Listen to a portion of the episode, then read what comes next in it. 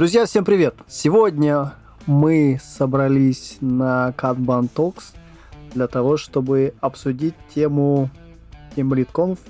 Поговорим вместе с Никитой Дубко, старшим разработчиком в Яндексе, про его доклад «Ускоряем cycle time и растим счастье в команде», который он представит на конференции Team Lead. Сегодня в эфире Алекс Цибульник, Kanban Coach, и, как я уже представил, Никита Дубко. Никита, привет. Привет. Это наш 16 эпизод подкаста, и, как всегда, мы переходим к нашему знакомству. У нас есть три вопроса, на которые хотелось бы, Никита, тебя получить честный, искренний, открытый ответ, чтобы с тобой познакомиться лучше, чтобы лучше тебя узнать. Первый вопрос. Что хочешь изменить в прошлом? Такой философский вопрос.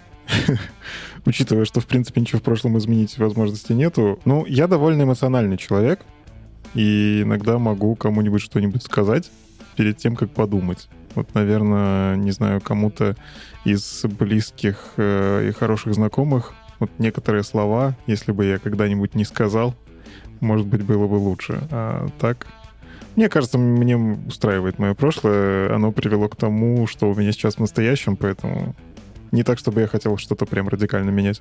Скажи, пожалуйста, какая музыка может быть саундтреком к твоей жизни? Ну вот тут, кстати, помнишь, был портал, я не знаю, может, он сейчас есть, Зайцев.нет, и там типа топ скачиваний, если посмотреть, оно всегда было такое от классики до чего-то там, дабстеп, техно и прочее. Вот мне кажется, вот такой типа диск топ скачивания Зайцев.нет за какой-нибудь год, потому что очень разнообразно все, очень все отличается, и прям что-то конкретное выделить сложно. Вот такой вот микс, наверное, больше подойдет. И поделись с нами, какая твоя работа мечты? Ну, мне важно, чтобы можно было делать что-то полезное, с моей точки зрения моральной, что вот я делаю действительно то, что приносит пользу, не вредит никому. Мне важно, чтобы это было интересно, потому что даже полезные вещи можно сделать очень скучными, и ты в итоге, не знаю, делаешь какую-то ерунду, кажется. Мне важно влиять на процессы, мне важно, чтобы, в принципе, как это на работе, если смотреть как в компании, разработчикам, менеджерам, да кому угодно, им давались как бы возможности что-то менять, что-то не знаю, улучшать, делать мир вокруг себя лучше, компанию вокруг себя лучше. Мне, в принципе, нравится вот эта история, которую там вот э, Netflix продвигал, и некоторые компании тоже сейчас активно продвигают. Это вот принцип свободы через ответственность. То есть э, есть то, что нужно сделать, а как ты это будешь делать и как ты на это повлияешь, это уже твои решения. Ну вот как-то так. Если работодатель может вот это мне обеспечить, то, кажется, это работа мечты. Угу, спасибо. Давай переходить дальше. Расскажи, пожалуйста, о себе, о своем опыте, может быть, э, с технической стороны, может быть, с какой творческой стороны. Ох, ну, я, как это, CSS-программист, как я себя иногда называю, начал вот эту всю историю с разработкой еще в школе. То есть я там был олимпиадником а, по программированию школьному, там вот это Паскаль, вот эти все дела. Потом где-то в старших классах первая денежка появилась за счет того, что там кому-то сайтик сверстал еще народ.ру, если помните, был такой. И вот, кстати, интересно посмотреть, жив ли он еще. Сайт школы своей, собственно, сделал. И, ну, там, какие-то такие подработки на HTML, PHP. Потом, когда поступил в университет, были какие-то фриланс-проекты, но я прям не рвался в то, чтобы работу работать. Мне было интересно всяким творчеством позаниматься, там, студенческие советы, вот это вот все.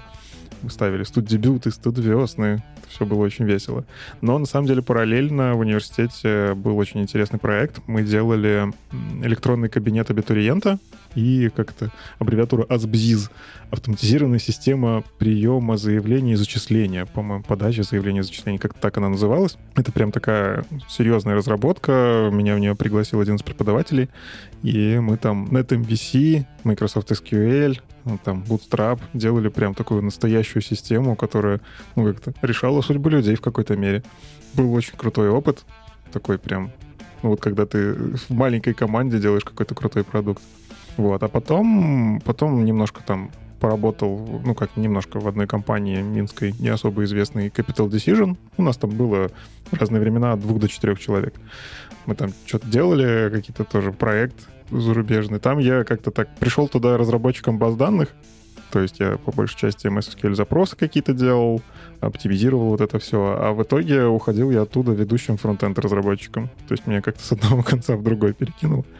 Там особо процессами было не позаниматься, то есть это была скорее история вот именно роста как разработчика. Потом у меня там была работа, по-моему, в IT Там меня наняли фронтенд-разработчиком, но я через 9 месяцев ушел. Не очень с проектом повезло. А потом как-то вот пригласили в Яндекс Поиск, и я вот сколько уже, три года в Яндексе. Как раз в Яндекс Поиске я был почти ровно три года. Начинал как разработчик, Потом постепенно мне понравилась история с процессами, взял на себя роль скрам-мастера в команде, скрам-подмастерья, я бы так даже так сказал. Постепенно как-то стал техлидом команды, тим-лидом команды, очень много занимался, в принципе, процессами. Ну, как руководитель группы в Яндексе, так называется. Вот, сейчас я перешел в другое подразделение, в HR Tech, и я там по факту старший разработчик, но тоже немножечко шурудил в процессах. И вот э, как раз применяю какой-то опыт, который получил в Яндекс Поиске в новом подразделении. Это тоже достаточно интересно. Параллельно со всем этим э, докладческая всякая, комьюнити, веб-стандарты, ну, в общем, тоже много всего, чем параллельно с работой, конечно, занимаюсь. Ты не первый раз выступаешь на конференциях, у тебя уже большой опыт. На сайте как раз э, конференции TeamLeadConf там очень большой послужной список твой из э, докладов, это уже не первое.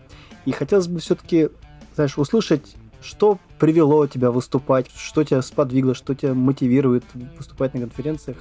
Ой, знаешь, вот история про что привело, она такая случайная, я бы сказал. Я уже рассказывал в некоторых подкастах, что это был просто такой вечер на работе сижу. Было скучно. Меня один в офисе остался а, и слушал подкаст «Веб-стандарты». Там вот Вадим Макеев, э, это лидер этого сообщества и организатор этих конференций Web Standards Days, которые ну, были когда-то. Он в подкасте говорит, что вот так и так, в Минске будет конференция через две недели, у нас до сих пор открыт прием заявок на доклады. И я такой сижу и думаю, блин, а чем черт не шутит? Ну, подамся. Я был абсолютно уверен, что, ну, так как у меня никакого опыта выступлений нет, вообще no name какой-то, ну, скорее всего, не возьмут. Ну, подал какую-то тему, причем сложную тему, там, CSS Houdini API такая, там есть в чем покопаться. Я только подаю, и через полчаса мне пишет э, письмо Вадим Макеев, типа, давай созвонимся, поговорим про твой доклад. Я такой сижу немножко в шоке, потому что, ну, как это, Вадим в какой-то мере был тогда моим кумиром, что ли, и, ну, вот, было прикольно. Мы с ним созвонились, и он опровнул мой доклад. То есть у меня было такие жесткие две недели подготовки, полторы даже, можно сказать, потому что я подкаст слушал чуть-чуть позже. Это прям такой опыт стрессовый, интересный. В итоге доклад получился первый такой. Я тогда вообще не умел выступать. Э, это было такое еще совпадение, что предпоследний доклад, люди за день очень сильно устали, и там в целом в помещении, где мы это все проходили, там не успели проветрить. Короче, люди на моем докладе засыпали. Прям есть видео, нарезка, где люди... Вот операторы прям выцепливали людей, которые засыпали. Я понял, что да, выступление — это то, чем мне стоит заниматься. Видимо, меня очень сильно мотивировало, что сделать так, чтобы люди не засыпали. Ну и мне повезло, я еще в то время как раз с минскими сообществами, есть замечательное сообщество Минск CSS, Минск JS, я тогда познакомился с Сашей Шенкевич, э, вот она как раз одна из лидеров этих сообществ.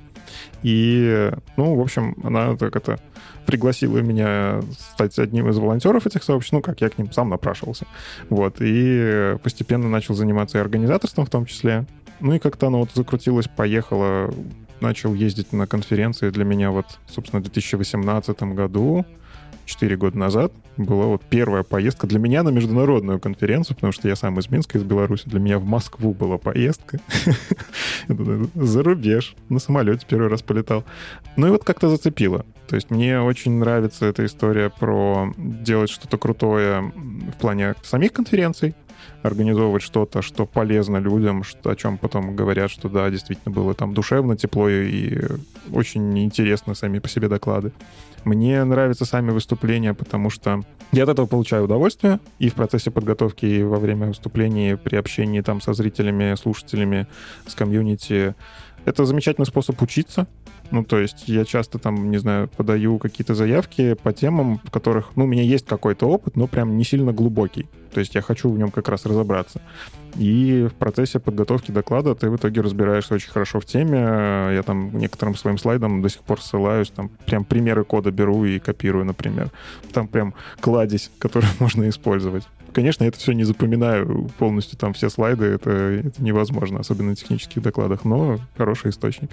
Ну и до сих пор мне это как-то драйвит, нравится. Сейчас пробую себя в том числе на зарубежных конференциях, на англоязычных. Тоже очень интересный опыт, потому что ну, ты такой думаешь, что ты опытный спикер, а потом тебе нужно это на английском говорить, и ты понимаешь, ух ты, а я, оказывается, мне есть еще куда расти. Нужно хотя бы это. Не только Лондон из The Capital of Great Britain знать. Угу. А расскажи просто, поделись историей. На одном из прошлых подкастов мы с Романом и с Олегом обсуждали вообще в целом, как попадают доклады на TeamLead А расскажи свою историю. Как твой доклад, который мы сегодня будем чуть позже обсуждать, как он прошел на конференцию? Сколько было итераций, что, может быть, там поделишься, как бы, что там поменяли? Да как-то быстро было. Ну, то есть я просто в какой-то момент понял, что у меня есть знания не только про фронтенд, ну, то есть я больше известен как спикер про всякие HTML, CSS, JavaScript, но у меня как бы все-таки накопился достаточно такой большой и позитивный опыт э, там в управлении каком-то в команде, в процессах и так далее. Я понял, что про это хочется рассказать. А, и да, я просто увидел вот рекламу, по-моему, Team LeadConf 2022, я даже не помню где, такой думаю, ну, блин, а почему бы не выступить? Зашел на сайт, подал заявку. Со мной созвонились, спросили больше подробностей. Ну, буквально один созвон был. Про что я хочу рассказать, зачем я хочу про это рассказать, что вынесет зритель для себя и так далее. И как-то ну, его приняли. ну, то есть там, там не было каких-то 100-500 итераций. Может, мне в какой-то мере повезло, что я там рано подавался или еще чего. Но, да, доклад в программе. А скажи, пожалуйста, мы немножко затронули конференции, там, условно говоря, русскоязычные и англоязычные. Скажи просто, вот на твой взгляд, есть ли а, какая-то разница между программным комитетом у нас, условно говоря, и в англоязычном сообществе? Ой, ну вопрос такой очень сильно зависит от самой конференции. На самом деле во фронтенд конференциях, как это не смешно, большинство иностранных конференций делают э, ребята русскоязычные. Ну, то есть это кто-то когда-то там переехал куда-нибудь и начал там всякую тусовку мутить. Это прям очень распространенная ситуация. Там самые крутые конфы типа JS Nation, э, которые там в Амстердаме проходят, э, их прям делают, ну вот, ребята, выходцы из постсоветского пространства. То есть, в принципе, не то чтобы прям очень сильно отличается, но есть разница в подходах. Я могу точно сказать, что русскоязычные конференции более требовательны к спикерам, прям требуют какие-то технические прогоны, черновые прогоны с программным комитетом, там созвоны по докладам, прям такая подготовка, типа доверяй, но проверяй. На европейских конференциях как это больше про доверие, я не знаю, но у них такое часто фестивальное, то есть они очень-очень много спикеров берут, скорее изучают его ну, профайл, можно это назвать, то есть ты там скидываешь, какие у тебя раньше были выступления, и они могут условно оценить, что ну, если раньше там у тебя были какие-то выступления на европейских конференциях, то, кажется, норм можно брать. И в целом какие-то технические прогоны — это достаточно редкая штука, только если ты сам попросишь. Ну и я не знаю, это мое субъективное мнение, но очень часто все-таки по самой глубине докладов у нас как-то принято, что ли, слишком глубоко копать. Ну, то есть у нас очень много конференций, где прям ребята, если не раскопают до атомов свою тему, то как-то сами не успокоятся. А на европейских, по крайней мере, конференциях там скорее история про мотивацию. Вот, то есть они дают тебе вдохновение самому погрузиться в эту тему, дают какие-то источники, но прям в какие-то кишочки они не лезут. Но хотя, опять же, есть разные конференции, есть где-то прям очень хардкорно, это все зависит, наверное, от тем. Но вот как-то для меня вот такое сложилось впечатление. Угу. Спасибо. И давай переходить уже непосредственно к твоему докладу. Я уже неоднократно говорил, что на всех конференциях все доклады, они ограничены по некому таймингу, и не всегда хватает времени для того, чтобы понять вот эту мотивацию, понять глубину, понять некую историю, человек э, рассказывает на основании своего опыта, на основании какой-то истории, что произошло, как так получилось, что какой была проблема, какой был стрессор для того, чтобы этот человек, который нам что-то рассказывает, пришел к этим выводу и с нами делится. Вот хотелось бы перейти к твоему докладу. Я напомню, что ты выступаешь докладом на Team LeadConf с докладом «Ускоряем cycle time и растим счастье в команде». И на сайте Team LeadConf есть тезис о твоем докладе. Это твоя личная история, во время которой удалось ускорить командное время взятия задачи в работу до попадания ее артефактов в продакшн в два раза – о том, куда и зачем смотреть, что менять и как при этом не мучить команду бесполезной рутиной, а сделать ее счастливее. Расскажи, пожалуйста, поделись с нами, какая история стоит за этим твоим опытом? Ну, история, на самом деле, достаточно практическая. Дело в том, что в свое время в Серпе, ну, это команда Яндекс Поиска, которая верстка, появилась вот такая ну, цель, что ли, ускорить именно разработку ускорить как-то так процессы, оптимизировать процессы, чтобы, ну, быстрее действительно деливить фичи в продакшн. На моей памяти этим, по-моему, первым начал заниматься Михаил Трошев, и вот он прям там целый мотоаппарат какой-то собрал, графики и все такое. Ну, в любом случае, тебе нужно для того, чтобы что-то менять, тебе нужно замерять эффект от того, что ты меняешь. И э, Миша, он действительно там как-то очень много подходов было, как это правильно мерить, как автоматизировать замеры, вот это все, а, что правильно оптимизировать, что нужно менять. Потом за Мишей это подхватил Артем Семенов, он сейчас руководитель службы, и э, ну вот он тоже активно этим занимался. Ну, то есть по факту есть такое направление конкретно в Яндекс Поиске оптимизировать процессы. Оно вполне под собой имеет такие обоснования потому что, в принципе, Яндекс Поиск делает очень много экспериментов, очень много фичей в единицу времени, большое количество людей делает. Ну и вот эта вся история, что тебе нужно, чтобы как-то больше получить профита в течение года, тебе нужно больше по факту фичей пробовать. Из-за того, что аудитория Яндекс Поиска огромная, прям очень большая, естественно, нельзя предугадать, как та или иная фича там себя поведет. То есть ты даже можешь собрать какую-то фокус-группу, но по факту пользователи тебе скажут своими метриками, что нет ничего подобного, эта фича бесполезна. Или наоборот, скажут, ого, вот это прям было полезно. Ну, то есть у нас там есть разные команды скорости, красоты, объектного ответа, ну, короче, много всего. А, и, допустим, там вот команде скорости периодически там нужно ускорять серп, просто чтобы у всех все быстрее работало. И они проверяют какие-то гипотезы из разряда. Вот если мы попробуем вот такую оптимизацию, она сработает или не сработает? А, и потом смотрят по метрикам, по графикам, а действительно ли это принесло профит. Потому что иногда бывает, что гипотеза, что да, это прям обалденная идея, а на практике оказывается, что там у нас слишком много пользователей Internet Explorer а и каких-то браузеров и так далее, для которых, в принципе, становится все сильно хуже. Вот, ну и так далее. А, и вот когда ты живешь в такой парадигме, что ты постоянно выкатываешь новые эксперименты, классно было бы делать их быстрее. Мне вот эта вся идея понравилась, когда я вот, наверное, стал скрам-подмастерьем. Мне еще захотелось именно оптимизировать э, работу команды. Я достаточно такой эмпатичный, и мне хочется, чтобы люди в одной команде со мной, они были счастливы от своей работы. И вот если я могу на это как-то повлиять, в том числе, чтобы я сам получал удовольствие от работы, чего уж тут. Хочется посмотреть на процессы, где можно убрать что-то лишнее, где можно убрать какую-то рутину и так далее. Я вот действительно вот прям впрягся, мне это было очень интересно. И ну, вот, например, там, мы как раз, у нас был вот этот инструментарий в виде графиков. Тут, наверное, больше к самому, как это все устроено. Есть э, тикеты. Ну, у кого-то там Jira, у нас это называется Star Trek. Тикеты — это по факту такой артефакт, который показывает, как фича, ну не фича, а кусок фичи появляется в продакшене. То есть у нас есть какая-то бизнес-идея, к нам приносит ее продукт, оформляет в виде артефакта, в виде тикета, разработчик берет его в работу, начинает писать код, пишет код, отдает, не знаю, на дизайн-ревью, тестировщикам, Затем, если все хорошо, то это все идет на, там, не знаю, dev-сервер. Если плохо, то переделывает. В итоге, после того, как оно вливается, там, не знаю, у кого-то trunk называется, у кого-то main, у кого мастер, у каждого по-разному, есть релизы.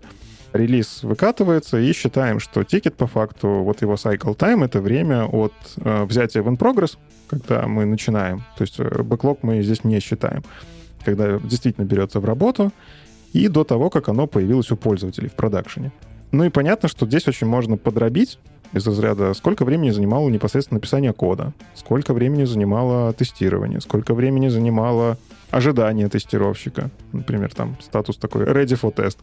И вот если сильно подробить, можно попытаться посмотреть по графикам, а что с процессами не так. То есть, например, если мы видим тот же самый ready for test, если очень долго висит, то кажется, либо тестировщик не видит, что тикет ждет, что его протестируют, либо, в принципе, не хватает тестировщиков, и нужно там, не знаю, что-то с наймом сделать. Ну и так вот, если каждый статус посмотреть, подробить, сколько оно вливается в ветку транк. Вот сколько нужно времени для того, чтобы твои правки вмержить. Если сильно много, тогда идем, там, не знаю, команде инфраструктуры и просим их посмотреть, оптимизировать. Или сами пишем код, который оптимизирует. Ну и вот так далее. Мы с командой собирались много раз, делали какие-то такие брейнштормы, смотрели на эти все графики. И, ну, вот то, что у меня написано в описании доклада, что действительно ускорили в два раза, это правда. То есть это не ради красивого словца. Мы действительно очень много чего оптимизировали, убрали лишнего. Для чего-то там, не знаю, вот э, то, что мне, например, понравилось, мы написали даже генератор кода для своих фичей, просто для того, чтобы меньше времени тратить на копипасту и бойлерплейт. То есть, ну, мы договорились про эту историю с э, нашими продуктами. А, они такие оценили, что это действительно позволит быстрее катать в будущем. То есть сейчас мы потратим сколько там сторипоинтов, но зато в будущем оно все станет сильно быстрее. И вот так вот итеративно мы действительно за полгода-год очень сильно сократили время доставки фичи. И это в том числе очень сильно повлияло на показатели команды по целям. Ну, то есть какие-то KPI ставятся перед командой, и видно, что команда все это выполняет. И даже где-то перевыполняет. Э, ну, то есть как передовики производства, можно так сказать. Про счастье здесь тоже важно, э, потому что иногда вот на этих графиках можно заметить, что большой кусок разработки занимает там какая-нибудь ерунда. Ждешь, когда там сервер соберется, ждешь, когда ну, опять же, копипаста кода, что-то в инфраструктуре нечаянно может упасть. Ну, вот какие-то такие штуки. Это позволяет подсвечивать такие проблемы, ты понимаешь, что, ага, у меня в команде люди не то чтобы получают удовольствие от того, что там 10 минут сборка, ну, я так утрирую. Можно ее хотя бы там, не знаю, до трех минут довести, попробовать. Ну, и вот начинаешь вот это все просто замерять. То есть, если потратить ресурсы, например, на ускорение сборки, сколько потом профита мы получим от всех разработчиков в целом. Ну и прелесть еще в том, что делая какие-то улучшения у себя вроде как в маленькой команде, ты можешь нанести пользу всему серпу, всей большой службе, потому что эти практики, как правило, работают сразу везде. Ну, то есть ты можешь придумать какой-то процесс, который, если внедрить во всех, почти во всех остальных командах, у них тоже станет хорошо. А некоторые практики, естественно, они сугубо подходят только твоей команде, например, из-за того, что у тебя команда побольше, или потому что там все в одном городе, а там команда распределенная, например, ну и так далее. А поделись еще таким моментом. А вот можешь рассказать, ну просто это очень интересный момент, что вся команда идет к одной общей цели. А было ли сопротивление у команды там со словами «да ну нет, как бы мы считаем, что так делать не нужно», вот были такие моменты, сопротивление на уровне команды. И вот, знаешь, такой момент очень интересный. То есть многие могут собрать метрики, но многие ли могут просто прийти к команде, показать их, и команда начнет что-то делать? Это хороший вопрос. На самом деле здесь важно понимать, что история про Cycle Time, она не про то, чтобы уменьшить эту чиселку в любым способом, потому что иначе можно пойти в крайности не знаю, там просто дробить задачи на очень маленькое количество задачек, которые выполняются за 5 минут, но в итоге по факту фича тайм, а не cycle тайм увеличивается, потому что для бизнеса эти маленькие задачки все равно выкатываются в сумме позже. У меня, конечно, были какие-то, не то чтобы конфликты, но когда ты какие-то идеи приносишь, по-моему, это даже хорошо, когда к ним с критикой относятся, они просто принимают на веру. И да, мы когда там брейнштормили какие-то там мои идеи, чужие идеи, кто приносил, мы по-всячески рассматривали с разных сторон, действительно ли стоит так делать. И на самом деле даже какие-то идеи, которые мы приносили в самом начале и внедряли, спустя время мы смотрели, а действительно ли это работает вот сейчас, после того, как что-то поменялось, и от каких-то вещей отказывались. Ну, например, там, не знаю, я сильно автоматизировал работу со стартреком, вот этим аналогом Jira, и там взял много всякого, комментарии какие-то боты писали с полезными ссылками, и там с призывами разработчиков посмотреть, чтобы оно не терялось. И в какой-то момент мы, например, поняли, что призывов много стало. Ну, прям слишком много, и в итоге оно просто теряется. То есть сначала казалось, что это что-то полезное, а на практике, когда слишком много добавили вот этих комментариев, э, стало бесполезным. И здесь тоже мы, да, оптимизировали, убрали каких-то лишние сообщения, добавили эмоций туда, картинок. Тоже, кстати, прикольная составляющая, потому что важно помнить, что разработка должна быть в том числе и веселой в какой-то мере. Потому что на наши тикеты, допустим, там другие команды всегда с, с легкой улыбкой смотрели комментарии. Ну и вот, э, чтобы прям конфликтно про цели, если мы говорим про цель про cycle time, Тут важно донести команде, что это не история про нам обязательно ее нужно выполнить любой ценой. И, не знаю, повезло, не повезло, у нас все-таки в Серпе было так, что... Ну, это как-то донесли до всех, что ли. Ну, то есть, да, был ответственный, допустим, за эту цель, э, конкретно в моей команде это был я, и э, я отвечал за то, чтобы действительно как-то ускорить. Но если ты не можешь никак ускорить, и ты можешь доказать, что у вас, в принципе, процессы достаточно оптимальные, и в целом там по сравнению с другими командами вы выглядите достаточно хорошо, то никто тебя ругать не будет. То есть это важно донести, потому что это история про оптимизацию процессов, а не технофашизм, чтобы сделать исключительно ради чисел. А если можешь, открой, пожалуйста, вот такую тайну. Вот я слышу твой рассказ, свою историю, да, и мне кажется, что в ней есть некий момент лидерства на уровне, наверное, руководителя. Что я услышал, что есть цель, которую поставили, и в целом все на уровне культуры, на уровне цели все приняли эту цель и начали к этой цели двигаться. Все верно. А как это происходило? Если ты можешь, расскажи, пожалуйста, как это происходило, как шла, так сказать, постановка целей и как это вообще происходит, ну, условно, у вас? Ну, слушай, здесь, в принципе, есть даже, по-моему, где-то доклады на Яндекс Субботниках, как у нас идет работа с целями. Да не только на субботниках, может, и на Ятолкс каком-нибудь. Ну, в общем, в принципе, можно в интернете найти, как это все происходит. У нас э, есть как-то goal-driven development, то есть э, перед командой в начале семестра, семестр — это вот полгода, в рамках которых команда как-то бежит своим целям, выполняет их, а потом ставятся новые цели. И команды в итоге оцениваются по результатам этого семестра, что они достигли. Так вот, э, целей ставится на команду много разных. То есть это есть цели бизнесовые, это есть цели технические, ну, например, там, не знаю, антибаг, чтобы не было никаких багов. Там есть по написанию тестов, по поддержке доступности сервиса и так далее. Ну, то есть есть прям цели, которые про технический долг. Но его делать надо. А есть цели бизнесовые, ну вот из разряда, там, не знаю, ускорить серп настолько-то, или не замедлить, или метрики красоты поднять вот настолько-то, или там, не знаю, ну в том числе про деньги, естественно. И команда в итоге идет к этой цели. Вот Cycle Time — это одна из таких, ну не то чтобы технических, она скорее процессная цель, которая по факту приносится в команду в начале семестра, а, Естественно, тебе не приносят сверху, там говорят, что ну, в этом семестре вы обязаны ускориться там в два раза. Там скорее вначале идет обсуждение с ответственными за эти цели, будущими ответственными, сколько мы действительно можем. Ну и ставится там чуть-чуть больше, чтобы была мотивация все-таки что-то перевыполнить. Потому что, естественно, мы занижаем свои возможности, а по факту потом получается, что, да, в принципе, могли и даже еще больше. И в итоге, ну вот, ты идешь в течение семестра, ты придумываешь за полгода, как это все двигать. Тебе никто сверху не говорит, как это правильно делать. Ну, то есть классно, если ты придумаешь сам идею, сам это внедришь, и потом принесешь, поделишься с остальными. Да, есть какие-то вещи, которые нужно решать там на уровне службы, то есть ты внутри группы своей не решишь это никак, это там, не знаю, с той же самой инфраструктурой как-то общаться и так далее. Ну, то есть поднимать нужно на уровень выше. Но это уже скорее инструменты, которыми ты это решаешь. И да, можно, я же говорю, вот там, не знаю, выполнить всем цель, просто банально у всех команд она выполнится, если что-то общее, прям глобальное для всей службы оптимизировать, и тогда она у всех выполнена. Ну, как бы выполнено все, цель хорошо, неважно чьими руками, как говорится, но как бы польза нанесена всем, это хорошо.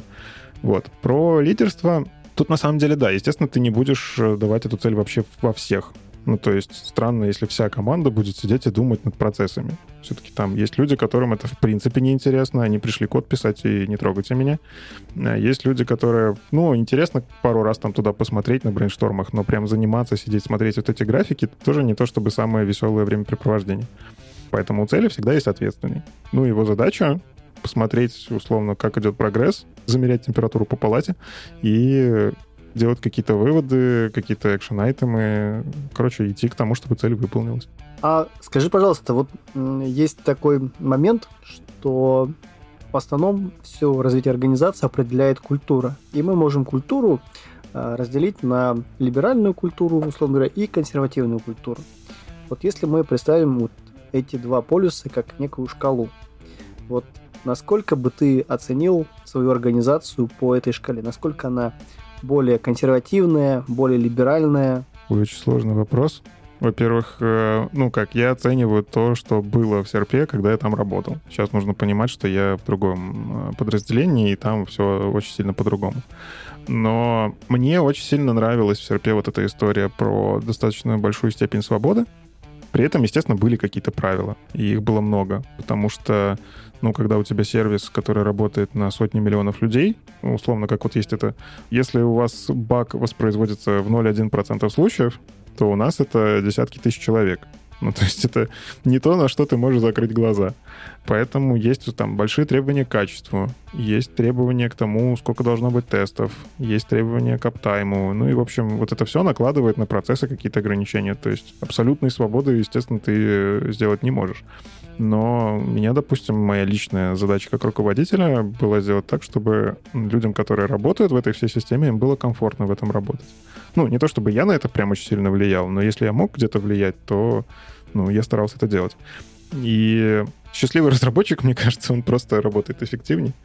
Поэтому я не могу как-то определить консервативно, либерально. Серп очень живой, в нем постоянно что-то меняется. Прям радикально иногда какие-то вещи меняются. То есть а давайте все перепишем там на другую технологию.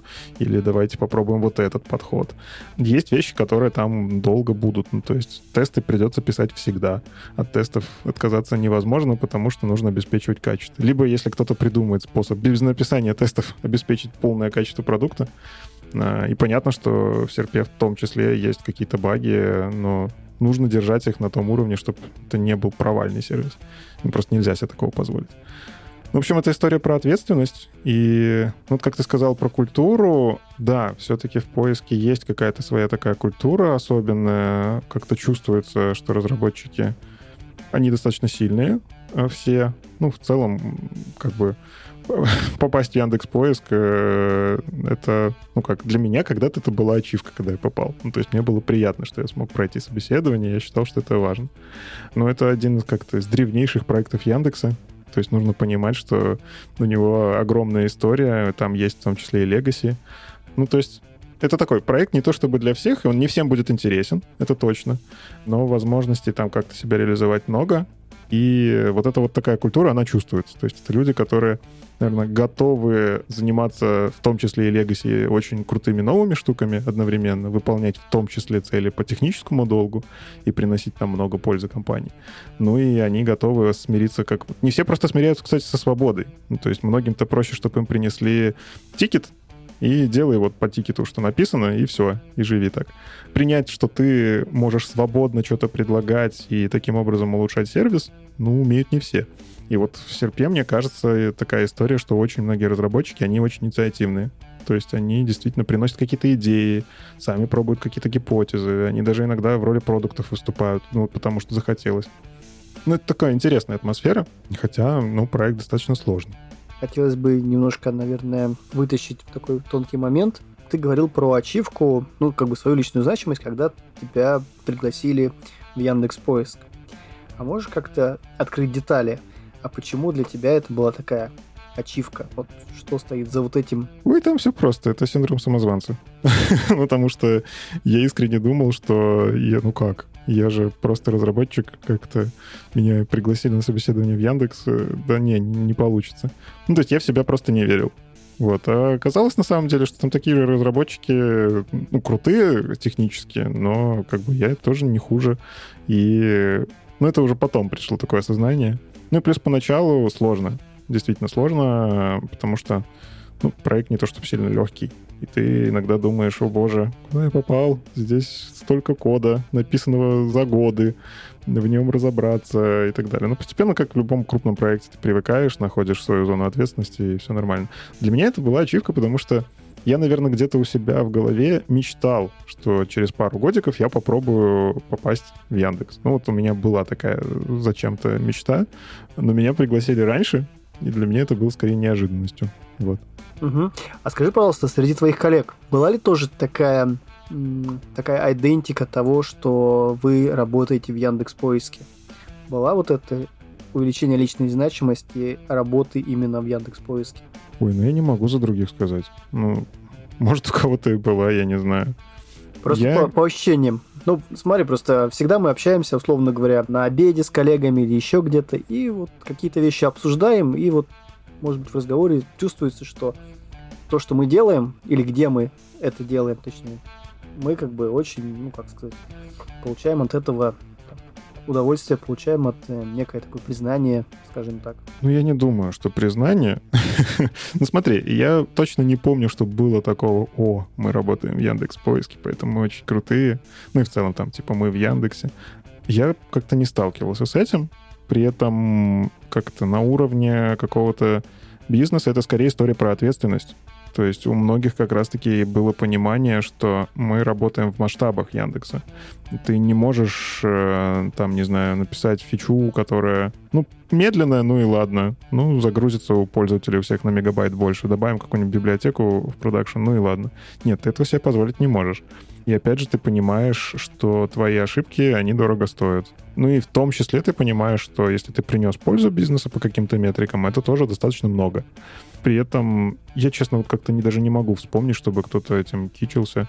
На самом деле приятно показать свои фичи, там, не знаю, родным. Ну, то есть мне вот я как бы на страничке, которая для многих и есть интернет, ну, то есть это действительно много историй, что люди считают, что Яндекс — это и есть интернет.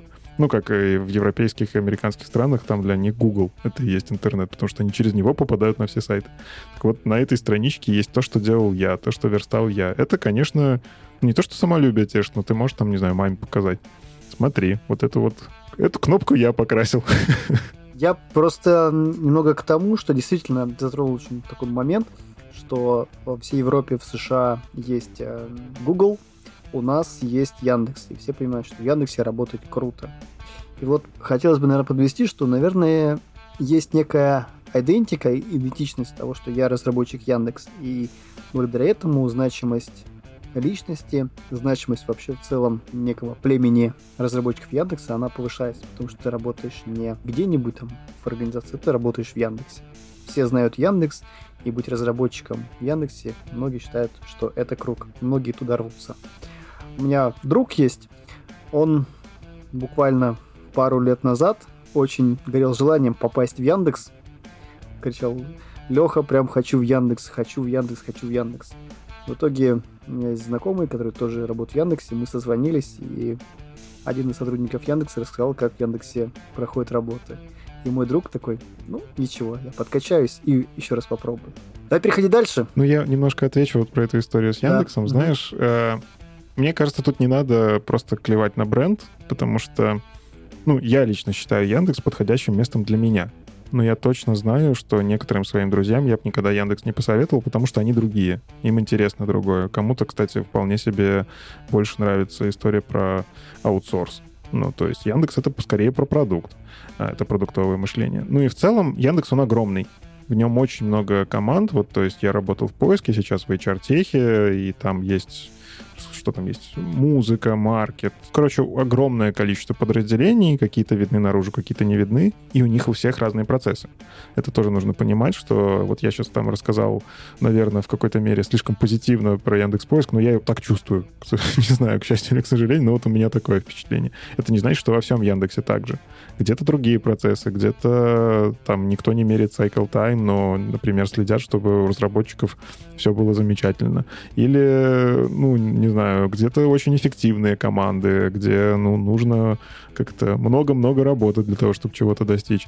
Это очень сильно зависит, поэтому на бренд я бы так вот... Действительно лучше поговорить. Вот э, как э, твой друг сделал, что поговорить с разработчиками и узнать в то место, куда ты хочешь прийти, что там происходит просто узнать, что тебя будет ожидать, и согласен ли ты с этим жить.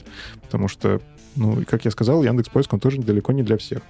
Не потому, что там очень сложно, и это какой-то элита. Да нет, такие же разработчики э, тоже баги допускают и тоже ходят на кофепоинты, обсуждают всякое из интернетов. Но там процессы такие, что кому-то нравится, кому-то нет. Угу. Мы с тобой, Никит, обсудили Cycle Time мы обсудили, как вы считаете cycle time. А вот у меня возник еще вопрос. А считаете ли вы счастье в команде? И как вы его считаете? Ну, опять же, давай говорить... Ну, я сейчас э, в HR-техе тоже хочу этим позаниматься. И да, э, счастье в команде я лично считаю. То есть я стараюсь эту историю делать, потому что, ну, конкретно метрику счастья очень тяжело выверить. Хотя, на самом деле, в Яндексе есть там ежегодные или, по-моему, ежесеместровые опросники, где ты можешь анонимно или не анонимно сказать, как ты себя чувствуешь, и ну, HR на это как-то посмотрит и среагирует, на самом деле. Это тоже приятно, что компании не все равно. А особенно вот сейчас, когда там удаленка, ковид и прочие сложности.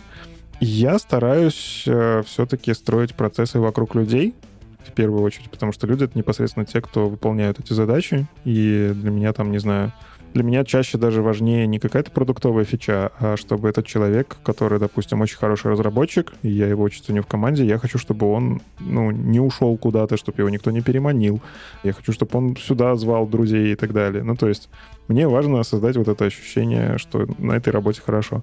И, ну, например, я со своими ребятами, у нас были one-to-one команде, когда я был руководителем группы, на них у меня, как это, были у нас странички, э, на которых велся список того, что идет плохо, ну, то есть где что-то болит и надо это починить, что было хорошо, то есть что хорошо закрепить, где ты получил удовольствие и так далее.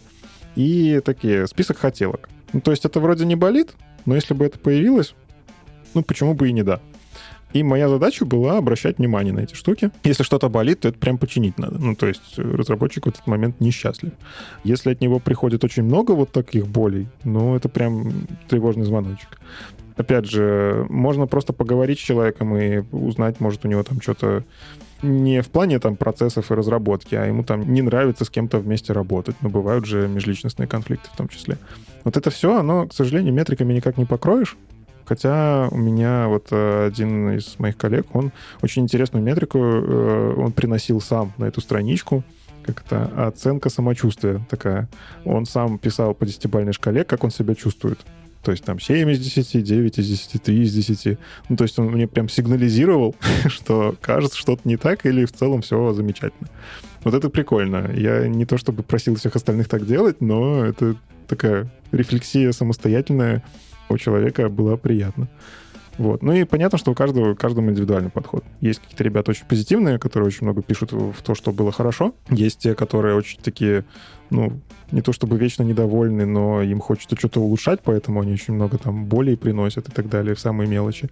Ну, это нужно как-то калибровать и какую-то оценку делать. Короче, в моем мире это не история про счастье команды. Это история про счастье людей внутри команды, каждого по отдельности, но если они все бесконфликтно работают и довольны, кажется, команда в целом норм. Угу. А скажи, пожалуйста, вот тоже такой момент интересный. Многие проводят one-to-one. Твое мнение, после проведения one-to-one, как ты понимаешь, что человек говорит тебе правду? Ну, просто давай приведу пример. Бывают такие случаи, когда проводишь one-to-one, и человек, допустим, говорит, о, у меня все хорошо. Не, у меня все хорошо, у меня все замечательно.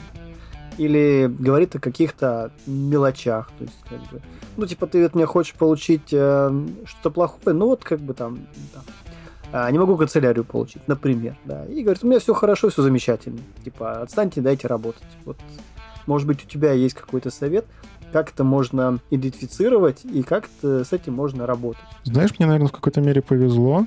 А, у нас в команде все-таки было достаточно такой высокий уровень доверия, в том числе потому, что я начинал сам как разработчик в этой команде, а потом просто стал руководителем.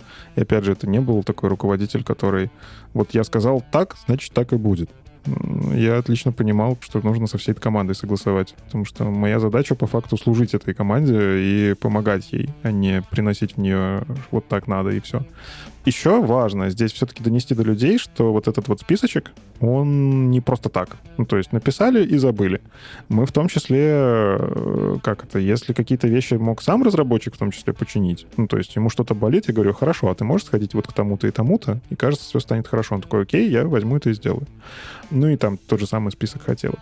Ребята точно знали, что это не будет просто так, и, ну, это на самом деле было не просто так. У меня было в календаре забронирована встреча на несколько часов, ну, там зависит от того, сколько там ребята принесли, где я сидел и разбирал эти странички, и ставил себе какие-то экшен-айтемы, ходил к кому надо. Ну, то есть это моя работа в том числе.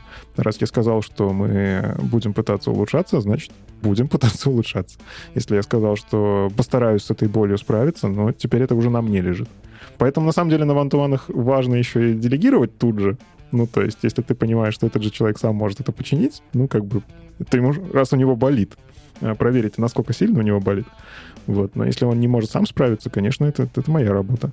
И, наверное, вот из-за того, что я все-таки старался какие-то вещи чинить, где-то улучшаться в команде, доверие оставалось. Ну, то есть понятно, что если бы я в какой-то момент забил и сказал, слушай, ты слишком много боли приносишь, и не буду ничем заниматься, ну, тогда эти ван ту и проходили бы так, что да, у меня все нормально. Хотя, опять же, бывали такие случаи, когда обсудить было нечего. Ну, то есть новых болей не добавилось, со старыми мы ничего сделать не успели, у нас там как бы продакшн горит, надо срочно новые фичи, все ждут эти фичи, как бы не до твоих мелочей сейчас. Вот. Такое тоже иногда бывало, но не могу сказать, что это было часто. Угу. Просто из твоей истории очень явно, ну, на мой взгляд, я поделюсь, наверное, двумя вещами. Первая вещь так как ты был разработчиком и стал условно руководителем группы, ты уже был условно в племени разработчиков, и тебя, у тебя было как бы доверие. И второй момент, мне кажется, что действительно one-to-one получался у тебя, это мое личное мнение, потому что действительно ты, если договорился, то выполнял какие-то действия. А вот это действие, что если я сказал, значит, я сделаю, или не сделаю, да, но объясню, почему это не сделал, как раз повышает доверие. Спасибо, Никит. И давай, может, перейдем дальше. Смотри, каждый доклад – это решение конкретной задачи. А скажи, пожалуйста, вот мы вернемся к твоему докладу, от которого мы немножко отошли. Какой, суки, конкретную задачу поможет решить твой доклад, который ты расскажешь на конференции TeamLeadConf? Оптимизация процессов, удержание сотрудников в какой-то мере, если они чуть более счастливы. Ну, то есть э, на том, как я наступал на разные грабли, как набил опыт, да и опять же, я буду рассказывать не только свой опыт. Естественно, мы там друг у друга там идеи воровали интересные. Ну, у нас была целая рабочая группа по Cycle Time, и там ребята очень интересные вещи приносили, о которых ты не задумывался, а потом попробовал, и, блин, это классно.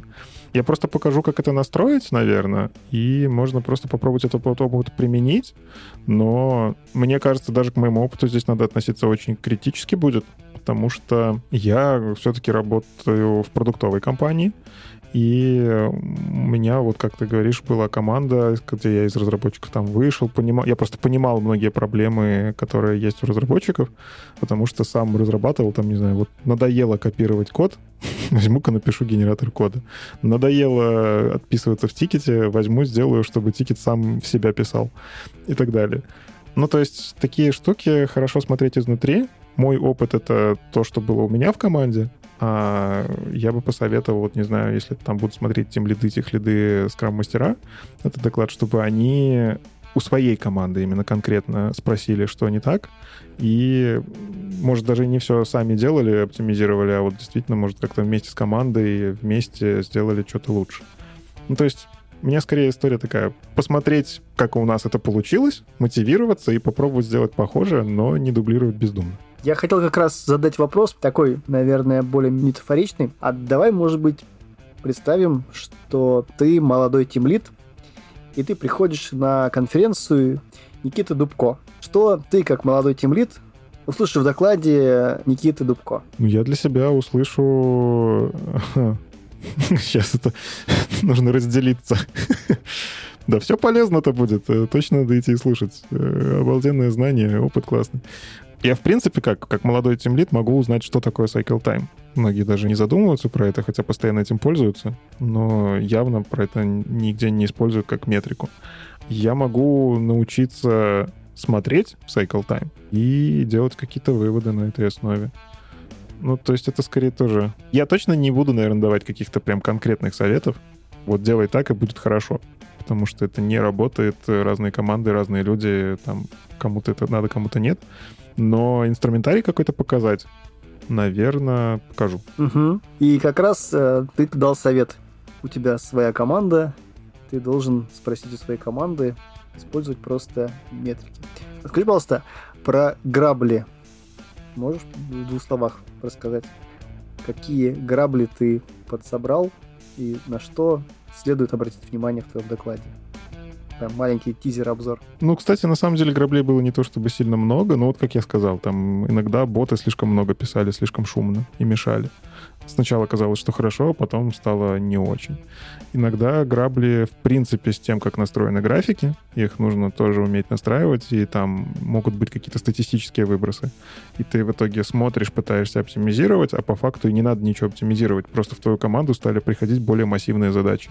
Ну вот просто там, не знаю, новая какая-то область, в которой команда никогда не работала, вообще в соседний проект пошли, и понятно, что они будут делать это дольше. Поэтому не нужно вот в этом месте смотреть, а у меня, допустим, не было этого такого понимания в свое время. Я такой, да блин, графики вверх ползут, что мы делаем не так. Нет, все было на самом деле так. Ну и э, важная штука, это вот, наверное, история, которую тоже в Яндекс Поиске сделали, и в этом плане спасибо и Мише Трошеву, и Артему Семенову, что они использовали плавающие окна. То есть эта история не про то, что мы в моменте смотрим на график, а мы смотрим на промежутки, что мы оцениваем результаты команды за полгода, и смотреть надо за полгода, а не за прошедшую неделю. Ну, то есть тоже такая вещь. Не всегда про это задумываешься, но мат-аппарат в этом плане сильно помогает. Угу. Спасибо. И давай, наверное, переходить уже к итогам. Мы сегодня с Никитой Дубко докладчиком конференции Team Lead которая состоится 21-22 марта. Обсудили его опыт, его знания и немножко коснулись его доклада Team Lead Conf. Ускоряем time и растим счастье в команде. Друзья, я думаю, на этом все. Никит, спасибо, что пришел к нам в эфир. Спасибо, что позвал. Все, друзья, всем спасибо, всем пока. Пока.